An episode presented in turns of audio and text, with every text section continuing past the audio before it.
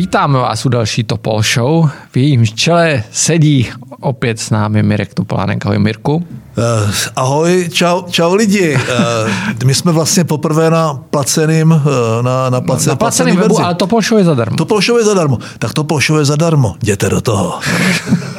Jděte i do placeného webu a Topol Show dostanete zadarmo na to Porsche milá To možná není to tím, že to, jako je to tak si... bezcený, jestli něco nemá ne, cenu, ne, ne, ne, to nemá ani hodnotu. Videa a podcasty jsou zadarmo, ale no. ty si navíc získal 36% hlasů ve volbách, takže my si slibujeme, že nalákáme tu masu těch no to, platících. To si slibujete docela teda bláhově. No a dobrý, no, tak já jsem zdarma. Kupte si mě. moje, ale Mirkovi texty z časopisu nejsou zdarma, ty si musíte koupit. Dneska tam je krásný rozhovor s Petrem Tluchořem, zajímavý, tak určitě si předplaťte. Uh, moje jméno je Michal Půra, já se tady budu Mirka ptát. Tak, první bod, výměna ministrů Jan Blatný uh, odkráčel do minulosti a přikráčel další doktor Petr Aremberger. Co tomu říkáš? tak uh, všude na světě a naše vlády nevýmaje jedno z nejvíc horkých křesel ve vládě je křeslo ministra zdravotnictví. Těch důvodů je celá řada. Je to nejvíce prolobovaný obor, který fakticky tím, jak se rozevírají nůžky mezi schopnostmi a možnostmi diagnostickými, operativními a nejrůznějšími výzkumy té zdravotní péče, tak proti možnosti ten systém financovat, eh, tak je to, tak je to horké křeslo. Eh, navíc tam stojí proti sobě eh, celá řada silných skupin, farmaceutické firmy, jako to vidíme a tak dál. To znamená, ta životnost ministra zdravotnictví průměrná, já ji odhaduju celosvětově, teď trochu žertuju, abyste je nevzali vážně, na rok a tři čtvrtě. To znamená, to přece jenom ale je trochu anomálie, když během jednoho roku máme čtyři ministry. To znamená, to znamená jako všichni selhali, no v zásadě ano. Eh, mohli neselhat, no tady bych už jako nad tím mohl vést polemiku. Eh, ten nástup Arenbergera je eh, docela už komediální záležitost. Všichni už několik týdnů víme, že k tomu dojde a člověk by očekával, že to proběhne aspoň jakž tak důstojně. Jestli Blatný byl málo platný, eh, tak ten nástup toho Arenbergera byl docela, docela komediální výstup. Ještě v 9 hodin ministerstvo ohlásí tiskovku na 10.30 s tím, že neví, co na ní bude a v 11.30 Ovčáček Mluvčáček z Hradu ohlásí eh, jmenování nového ministra. To znamená nedůstojný, nedůstojný odchod, nedůstojný příchod. To je první věc. Druhá věc, čekal bys, že eh, jestliže už několik týdnů ten Arenberger nepochybně ví, eh, že na ten post půjde, tak by, tak by člověk očekával, že zaprvé přijde připraven s týmem, a za druhé přijde připraven z deseti body, kdy eh, nastupuje víceméně s formálním ukončením staného práva. Eh, měli přijít s celou řadou chytrých řešení, eh, které, aby ty lidi uklidnil, aby trochu vnesl do toho pořádek, to ani jedno z toho se nestalo. Všechny ty staré problémy zůstaly, nové přibyly. Poslední zpráva o umožnění rektálního testování dětí, kterou dokonce vetuje ministr Plaga, tak to je, to je, docela, to je docela zábavná. Konečně můžou ty děti poslat učitelku do prdele. Tomu to nevymyslíš. Naše eh, kolegové z Rádia Z, z, Rádia Z kde eh, to pošlu taky vysíláme, si stěžují, že musí často pípat. tak se jim omlouvám. Eh, ano, ještě se k tomu dneska k té politické nekorektnosti dostaneme. Takže to je, je to docela absurdní. Myslím si, že začínají vítězit, protože už zjistili, že pořád přicházejí ze všem pozdě, a neúčinně eh, vymýšlejí opatření jako zákaz cestování mezi okresy, které podle čísel asi nedává žádný smysl. Tam to cílené zavření okresu, včasné cílení, cílené zavření okresu eh, určitě nějaký smysl dává, nebo města, nebo fabriky, nebo školy. Eh, toto se ukázalo jako, jako pitomost, úplně to zamrazilo. Já jsem na těch horách, tam není nikdo, tam by mohli být děti, tam by mohli být důchodci, tam by mohli být ti po covidu, kteří mají respirační problémy, měli by dostat voucher od státu a nemuseli by strkat peníze těm hoteliérům, eh, na které si ani kolikrát nešánou, mohli by tam postat ty lidi. Ty tam je prázdno, ti lidi ne, ne, nepřinášejí žádné riziko. Vůbec nerozumím, proč nepřišli s nějakým opravdu už konečně nějakým chytrým účinným řešením, Eh, pořád jenom honí psa za ocas a eh,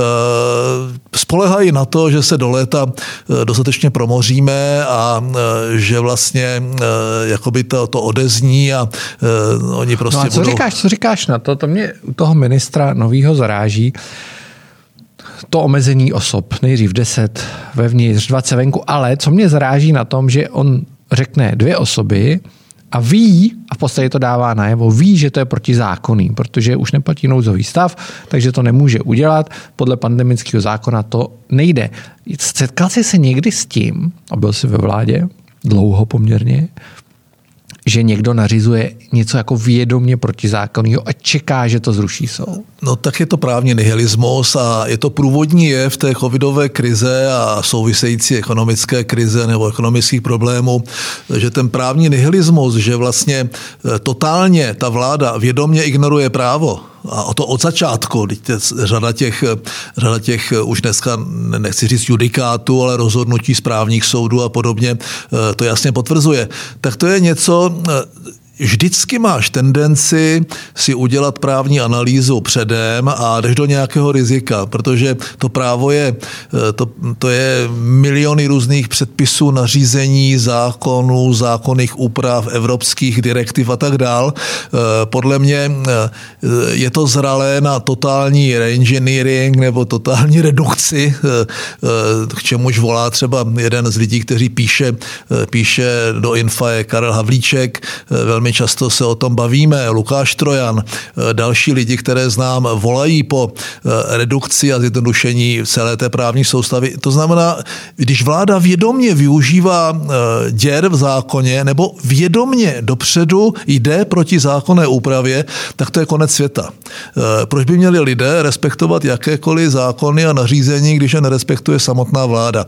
Takže ano, začal dobře, Aremberger lidi už eh, podle mě, a možná se o tom budeme bavit v té další diskuzi, eh, u někoho, kdo byl bolševik nebo kdo je podezřelý z nějaké spolupráce, což u něho na rozdíl od eh, Babiše druhý, nehrozí, druhý je to prostě nevědomá spolupráce.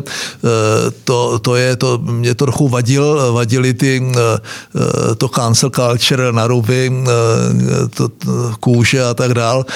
Nicméně ten člověk měl přijít s jasnou vizí, jinak tam vůbec neměl lézt vést. Přece ví, že je jenom spotřební materiál, že je prostě jenom na jedno použití. Tak proč to ti lidi dělají, když už je zcela evidentní, že tahle skomírající e, Eštebáková vláda e, jenom dožívá e, a proč tomu ještě přidávají vlastním renomé nějakou legitimitu, když to žádnou legitimitu nemá? Tak, už si nakousl problém historický. A se, web Seznam zprávy objevil další dokument myslím, že to byl web seznam zprávy, objevil další dokument, který potvrzuje, že Andrej Babiš byl skutečně agentem STB a kromě toho se tady objevil ještě deníček Jaroslava Faltínka, což je velmi Markou peprnou historii, k tomu se možná dostaneme trošku. Ehm, co tomu říkáš? Myslíš si, že někdo ještě věří, že Andrej Babiš nebyl agentem STB? To, protože ty se podíváš, kolik těch dokumentů je po celé republice, to by ty STBáci museli vejít sakra, ale velký makři, kdyby... To, že on to bude do nekonečna popírat, eh, eh, přestože na Slovensku, kde on byl veden eh, u té bratislavské pobočky československé STB, já myslím, že tam, tam, tam žádný problém není. On to bude popírat, protože máme teďka ten Čechun, takže on vlastně bačuje tady a teď to tady řídí jako svoji firmu a pak se třeba zase vrátí domů, ale o tom není žádných pochyb. Ta diskuze je jiná. Že se ještě najdou lidi, kromě něho, kteří vůbec připouštějí tu možnost, že tomu tak nebylo a nějakým způsobem nivelizují, bagatelizují, vyvracejí, spochybňují vlastně eh, to, že eh, on opravdu vědomě spolupracoval s STB. To je první pohled. A druhý, eh, ten je ještě daleko pro mě zajímavější nebo tragičtější, kolika lidem v této zemi už to nevadí. Eh, kolika lidem už je úplně jedno, že to byl bolševik, eh, kariérní bolševik, který prostě na tom udělal kariéru eh, v podniku zahraničního obchodu a kolika lidem už nevadí to, že, že vlastně spolupracoval vědomě s STB. To je, to je na tom zarážející, to je na sociologickou, nějakou politologickou studii, které bez tak existují, jestli někdo má odvahu je dělat. Proč?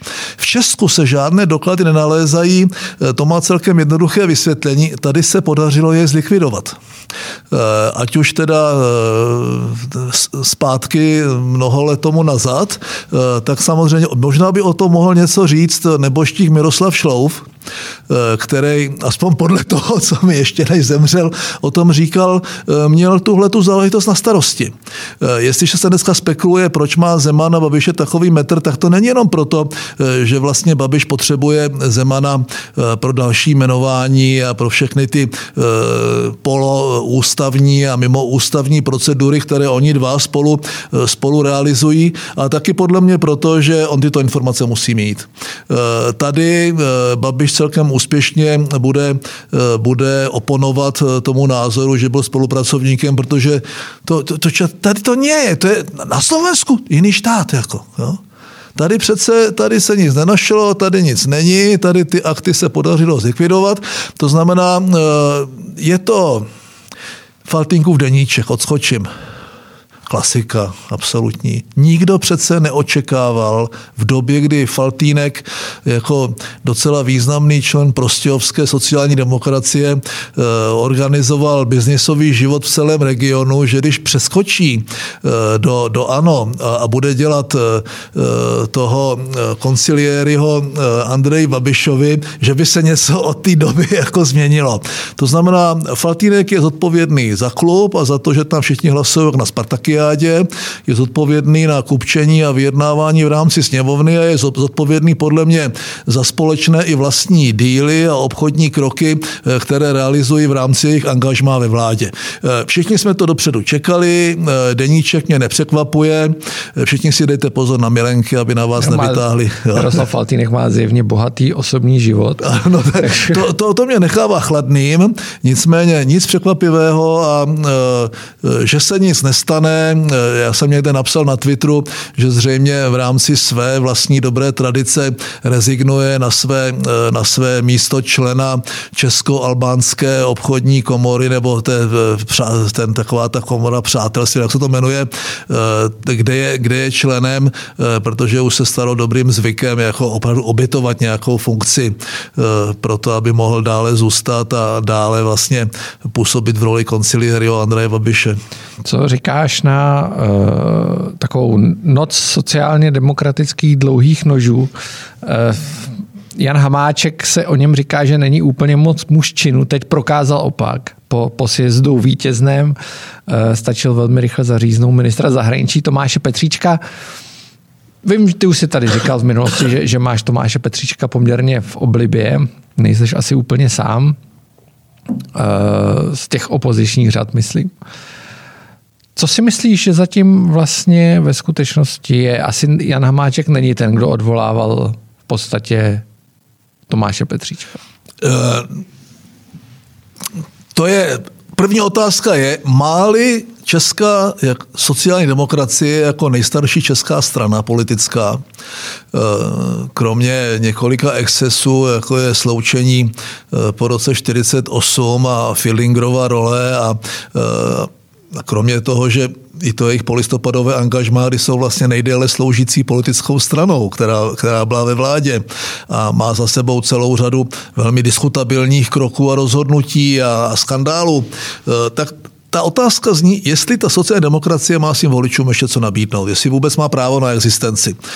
Já se bojím, a není to jenom můj názor, že nikoli že vlastně eh, to, eh, co dneska představuje eh, právě Tomáš Petříček, a to je ten levicový liberální směr proevropský, zelený a trochu eurohujerský, už dneska naplňují piráti, kteří to vlastně celé to spektrum už dneska jako téměř mainstreamová liberálně levicová strana vlastně nějakým způsobem absorbují ty, ty, tu voličskou základnu ten lektorát. Eh, ta taková ten starosocanský elektorát, eh, který postupně buď odešel do SPD nebo do ANO, eh, reprezentovaný lidmi, jako je Foldina a podobně, no tak ten odešel taky a sociálním demokratům zůstal ten zbytek 3 až 5 zřejmě, eh, který je ochoten je z tradice a setrvačnosti pořád volit, ale ti sociální demokrati jim nemají moc co nabídnout a řada jiných subjektů to dělá lépe a radostněji. To, že se Hamáček pokusil jakoby oprášit ty staré socanské, eh, řekl bych, eh, eh, axiomy té jejich levicové politiky, ten pokus, jestli mu vyjde nebo ne, to já nejsem schopen predikovat. Nicméně pravdou je, že to, s čím přicházeli v 20. století nebo už koncem 19. století tyhle, ty, tyhle ty levicové strany v Evropě, to už všechno dosáhly.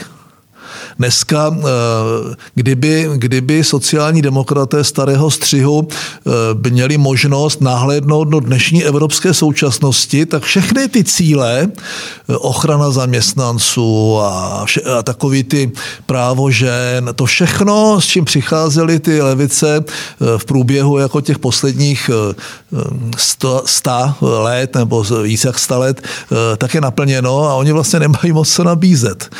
Buď jít ještě víc doleva a tam už jsou prostě ti bolševici. To znamená, Hamáček udělal pokus, ten mu v zásadě vyšel, nemyslím si, že by to bylo proto, že by je oslnil svým projevem a svým programem, jak psal Jiří Paroubek. Eh, bylo, bylo to proto, že eh, oni bojují o život a eh, pořád jim ta sázka na jistotu připadala jistější než jakékoliv experimenty, pominu Valachovou, ale experimenty typu Tomáš Petříček, který můžu ho mít rád, může dělat docela dobrou zahraniční politiku a není to sociální demokrat, který by, který by vlastně měl předurčovat nový směr sociální demokracie a nabrat prostě těch 5, 10, 15, 20 voličů. Není. Jaký si myslíš, že bude minister Lubomír Zahorálek? On už byl minister zahraničí a já si pamatuju takovou historku, se mi ráno vybavila, jsem seděl s nejmenovanou zaměstnanky ministerstva zahraničí, která mi říká, když byl Lubomír Zahorálek naposledy ministrem zahraničí, že už se nevešli ani do jídelny. Jo? Že to je vlastně tak v podstatě opravdu opravdový sociální demokrat, který umí nabídnout zaměstnání svým kolegům? Eh, já jsem s Lubošem Zaorálkem a s Petrem Kajnarem, jeho tehdejším švagrem, eh, vlastně, když to trochu do úvozovek, dělal revoluci eh, v Ostravě a v Ostravě Porubě, zakládal občanské fórum, to byla ta, to byla ta bizarnost celé té situace. Známe se dlouho, je to člověk, který se na ministra zahraničí připravoval asi tak dlouho jako Vlastimil Tlustý na ministra financí a oba tu roli víceméně nezvládli. Eh, bylo zcela zřetelné, že on tu první dobu a možná rok a půl vůbec netušil, co na to ministerstvu bude dělat. Eh, v době, kdy eh, se tvářil ještě jako velký liberál, tak byl, tak byl dokonce přijatelný pro takovou tu liberálnější část toho občanského fóra a všech těch struktur, které z toho vznikly. Pak se stal velkým jakoby střihounem. Já myslím, že jeho návštěva, jeho návštěva u strany BAS a, a další prostě e, docela silné aktivity pro čínské a tak dál už ukazovaly na trochu jiné směřování, to znamená prostě dovládne. E, je docela dobře jazykově vybavený, má tu zkušenost, nějakým způsobem dovládne a nečekám, že by stihl za toho půl roku nadělat moc škod. No tak jsou tady ambasády, odchází. Jo? Stejně Nečekáš jsou, nějaký stej, Stejně příliš. už jakoby ta politizace toho ministerstva zahraničí eh, je daleko výraznější než kdykoliv předtím. Těch, eh, řekl bych, ambasadorů a velvyslanců, kteří to nejsou jakoby toho kariérního typu, ale spíše politického, jako politické trafiky, tak je daleko víc než dřív, ale tam určité procento bude vždycky a je to docela akceptovatelné. To znamená, já to, že to zvládne, o tom nepochybuju, to, že to znovu s tím barákem zatřese, eh, to je taky pravda. Eh, nic, nic je to prostě odstřelení Tomáše Petříčka se po jeho kandidatuře dalo očekávat, myslím si, že s tím počítal i on a Hamáček eh, není ten velký střihoun, který prostě udělal v dané chvíli, prostě mu uřezal hlavu, udělal krok, který je docela pragmatický a svým způsobem má pravdu, když Tomáš Petříček říká, nemůžeme sedět eh, ve vládě s Andrejem Babišem a zároveň v té vládě zůstává. To znamená, zbavil se ho docela elegantně a myslím si, že to není nic, co by eh, už tak eh, zahraniční politiku ohroženou tou nepolitikou Andreje Babiše a zcela jasnou, zcela jasným zaměřením zahraniční politiky Hradu a Miloše Zemana, že by se do voleb něco zásadního změnilo. Piráti, už se zmínil, uh, upozorňujeme na poměrně povedený rozhovor Ivana Bartoše v deníku E15, v našem v podstatě sesterském deníku. Uh, vyšší daně. Ivan Bartoš slibuje vyšší daně. Mě to teda nepřekvapilo a v podstatě mě překvapilo, jakou reakci to vyvolává, protože mm, co vlastně ty lidi čekají od Pirátů? Uh já myslím, že strašná spousta lidí se v Pirátech mílí, eh, i celá řada lidí ekonomicky liberálních, eh, kteří ten jeho hodnotový liberalismus eh, bohužel zaměňují za ten liberalismus ekonomických. Možná vystřízlivěla a možná to ještě nějakým způsobem může ovlivnit i jejich volební preference. Na druhé straně znám strašnou spoustu lidí, kteří volili ODS a kteří i proto, že je jakoby zklamává to spolu a že ten Fiala ne není prostě ten akční hrdina a tak dál, že mu chybí trochu ty dredy a ta fajfka to prostě nenahradí, eh, tak říkají, my budeme volit stan. A ti se tím zakrývají to, že tím vlastně budou volit Piráty, na které celou dobu nadávají. Eh, lidi jsou zmatení, eh, pokud by měli, pokud by k tomu vystřízlivění došlo ještě včas a ti lidi si řekli, dobře, sežeru, eh, jak se to řekne neslušně, hodím to tam, hodím to tam té koalici spolu, přestože Jurečka je takový sedlák na traktoru, i když jeho poslední statusy jsou geniální, Adamová, Pekarová, no nic Nemá moc. A ten Fiala, a ten Fiala prostě a tak, tak to nakonec třeba eh, to ty koalici hodí, protože to vystřízlivění, pokud nepřijde u těchto lidí to ekonomické, tak už nepřijde nikdy. Eh, jestli někdo, a ten Bartoš tím vlastně říká, co budu dělat jako premiér, On tím vlastně vyhlašuje ten premiérský program. Zvyšování daní v té situaci, v které jsme, eh, speciálně nemovitostí a tak dále, je docela nesmysl. Fixace, fixace koruny na euro je taková oblečená, neoblečená, bosa, obuta, je to nesmyslný krok. Eh, myslím si, že ten plovoucí kurz je, nebo ta plovoucí kurz s tím inflačním cílem je naprosto v pořádku v dané chvíli, pokud nevstupujeme do toho systému ERM2 a ne, ne, nerozhodli jsme se akceptovat euro, tak je to nesmyslný krok docela bych řekl nebezpečný v tom smyslu, že vlastně tím budeme absorbovat všechny ty problémy, které ta Evropská měnová unie má. to znamená, kdyby přišel s tím premiérským programem a řekl, eh, ano, musíme se podívat na daně, možná přehodnotit i ty kroky, které udělala Babišova vláda, pokusíme se je zjednodušit, protože daně u nás platí jenom střední třída, a zaměstnanci státu vlastně jenom z jedné, do jedné kapsy peníze dostávají a z druhé kapsy jakoby vrací. Takže fakticky docela omezený počet lidí, korporace je moc neplatí a velká armáda lidí je nikdy neplatila. To znamená, ten problém je na výdajové straně rozpočtu. Jestliže dneska signalizuje spolu, že chtějí redukovat počet státních zaměstnanců nebo náklady na státní sféru o 13%, tak je to málo. Eh, Kysilka říká dvě třetiny, téměř okamžitě, to je velmi radikální, já říkám třetina. Jestli se může něco stát, polovina. jestli se může něco stát a napravit a nenarazit do té dluhové pasti, na tu, na tu dluhovou brzdu, tak je to prostě na výdajové straně rozpočtu a všechny úspěšné reformy veřejných financí se realizují z jedné třetiny na té příjmové v těch daních a ze dvou třetin na té výdajové. To je jediná možnost a ten Bartoš ani nenaznačil, co by dělal v těch výdajích. Zachoval by platy zaměstnancům. To znamená, chová se absolutně levicově, je to levicově liberální směr a on to definitivně v tomto rozhovoru potvrdil. Což není překvapivé, ale třeba to povede k jakému si prozření a vystřízívení ti lidí, kteří s tou myšlenkou ty piráty volit koketovali. Tak. Pojď na můj oblíbený klub Slávě Praha po včerejším slavném No, vítězství. no. Já ji nefandím teda. Eh, Děláš chybu samozřejmě. Eh, Včera nejenže podstatě v suchém triku s B týmem eh, porazila Spartu. Ty jsi fakt slávista, jo? Ano, no, samozřejmě. To já byl slávista Radikální. naposled ve 12 letech. no, Radikální, tak- já jsem radikální slávista. Eh, Nicméně slávisté nepoklekli v zápase s Arzenálem, což jim některá britská média eh, vyčítají. Eh, Dokonce se chytli za ramena, jako je takový to známý gesto, který jsme viděli už na Gánu. rozehnali. A rozhodčí je rozehnal, protože je to jako nevhodné gesto, tak eh, je to Ne, tak, on je rozehnal proto, Můžeme to protože před tím zápasem eh, vlastně už mají být hráči postaveni v pozicích. Jo? To znamená, bylo to takové, o toho rozhodčího to bylo docela farizejské. No. bylo. No a myslíš si, měli pokleknout, neměli? Ježišmarja. tak asi, ty si asi nemyslíš, že měli já si- pokleknout. Takhle, eh, my A kdy to nejsme- skončí vlastně to klekání, si myslíš?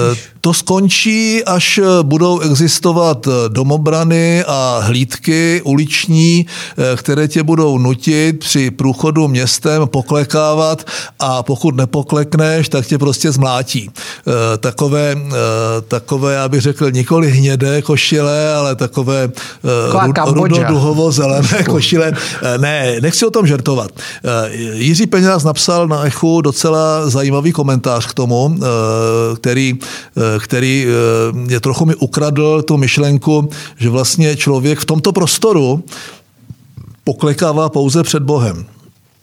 Já tvrdím, že eh, my tradicionalisté a konzervativci ještě jsme ochotni připustit pokleknutí muže před ženou a zdůrazňuji muže před ženou, eh, když žádá o ruku. Eh, To je takové jak trochu z červené knihovny, ale pořád jako tam rozumím tomu, že, ten, jako že bych měl pod někým, před někým já pokleknout. Ježíš Maria, proč? Proč?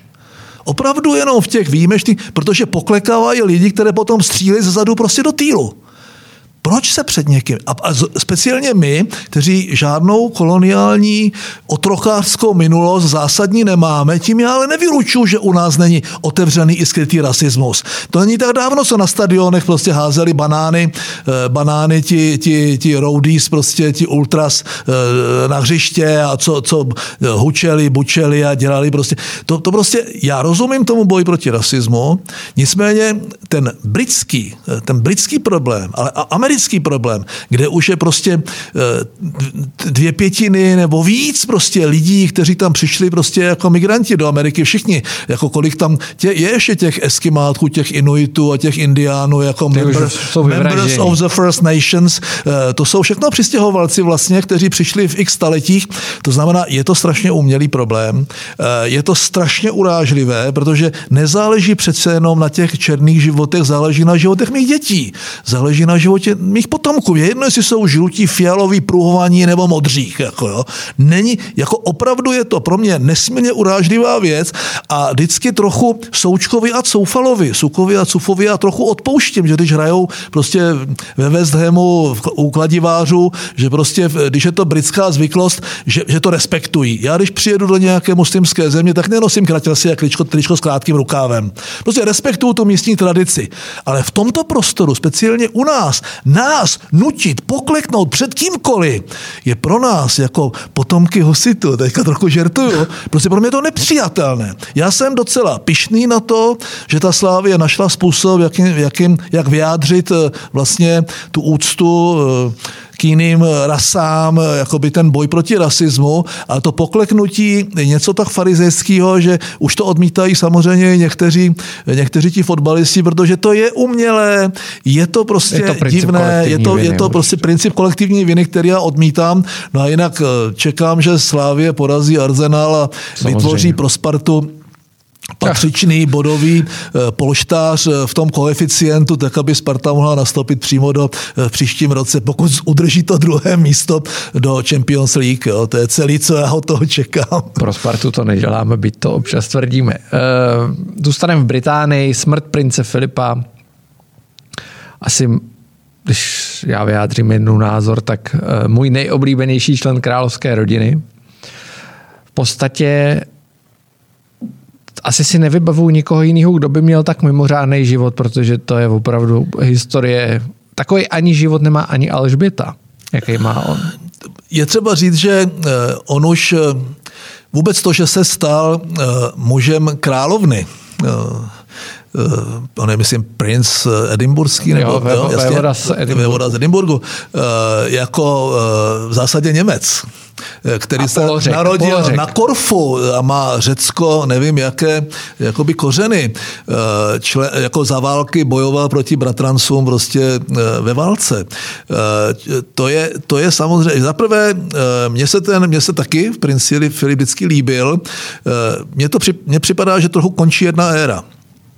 Já vím, že Alžběta jako královna už má 95 pět let. Eh, to prostě končí ta éra, protože když se podívám za ní a na ty následníky, tak už tam nevidím někoho takového, jako je královna Alžběta, princ Filip. Eh, mě eh, Filip byl prostořeký, jako dneska, kdyby ty výroky, které pronesl během, té, během toho svého, eh, řekl bych, královského života, když někdy králem nebyl, byl mužem královny, eh, kdyby je řekl dneska, tak by došlo k totální cancel culture, eh, protože všechny jeho výroky byly, eh, dali, dneska by se, dneska by se prohlásili za rasistické, neúctivé. To oni se prohlásili často i tehdy, ale... No jas, jasně, jako, tak jste se vrátili jste k vínej papuje a říká, tak jste se vrátili, takže, takže vás nesnědli. a nebuďte tam dlouho, budete mi čikmé oči a vy se chystáte jít spát. To jsou, to jsou prostě kultovní výroky takového Churchillovského typu, takže já jsem ho vždycky miloval. Eh, je, je to, eh, a teď jako pojďme nad tím, proč jakoby ta britská, eh, britská politická scéna nebo ten britský volební systém nebo celý ten život je, je jiný než ten anglosaský, než je ten náš. Já jsem po letech už jako konzervativec docela přítelem konstituční monarchie, my se ji nedočkáme, to už jako asi nepůjde. Ty konstituční monarchie totiž mají kromě těch tří základních pilířů, a to je, ta, to, jsou, to je ten soudcovský stav, to je ta exekutiva, to je, to je samozřejmě ten parlament, ty dvě komory britského parlamentu, mají další kotvu, ztratili trochu tu kotvu té církve, té anglikánské církve, dneska už to tak není, a mají tu kotvu prostě v té královně. Nemá žádné velké pravomoci. Ale v dobách nejtěžších, a bylo to vidět za války Jiří VI, známý Berty, králova řeč, neskutečný film, jak Lionel prostě od naučí eh, Bertyho koktát a Berty, jaký to byl král? táta od Alžběty královny. Umřel brzy, eh, předčasně. Jasně, docela brzy umřel a ona nastoupila. Si veme, že prostě oni jsou tam, on, jako on zažil pět generací, ten Filip, jo. Oni prostě, on tam, ona tam sedí ta, ona tam sedí ta Alžběta od roku, myslím, 52. Jo? Ještě za Winston Churchill. To je jako neuvěřitelné. To znamená, ta tradice, ta kotva a něco, k čemu se ti lidé v Británii měli možnost upínat v dobách nejtěžších, a to bylo vidět za té války, tak trošku končí. Eh, já nevím, jestli je to dobře nebo špatně, ale u těch konstitučních monarchií a těch zemí známe, těch nejstabilnějších v Evropě, Dánsko, Nizozemí, svým způsobem Belgie, potom samozřejmě Švédsko, taky, taky mají. To, to je zajímavé, že ta kotva funguje v dobách nejtěžších a, a to trošku s tím Filipem eh, odchází, takže smutek nejenom proto, že odchází eh, člověk nebo odešel člověk, eh, který mi byl blízký tou svojí politickou nekorektností a tím, co všechno řekl neskutečného. To by si nikdo jiný asi nedovolil, ale odchází i jakoby kousek toho, té tradice a v kontextu toho, co se se dneska děje v Evropě, ve světě, speciálně v tom západním, je to jakoby umírá nejenom jakoby s princem Filipem neumírá prostě jenom manžel královny, ale tak trochu něco i v nás, v nás tradicionalistech. Takže já mám smutek v duši. Tak já ti děkuji za dnešní účast. Děkujeme vám za přízeň. Pište na topolshow.info.cz, pokud se vám něco líbilo, pokud se vám něco nelíbilo. Můžete nás slyšet i na rádiu Z a těšíme se zase příště. Čau! Ne, nashledanou, mějte se moc hezky. A čtěte nás, poslouchejte nás a kupujte si to, sakra. Si. Ahoj.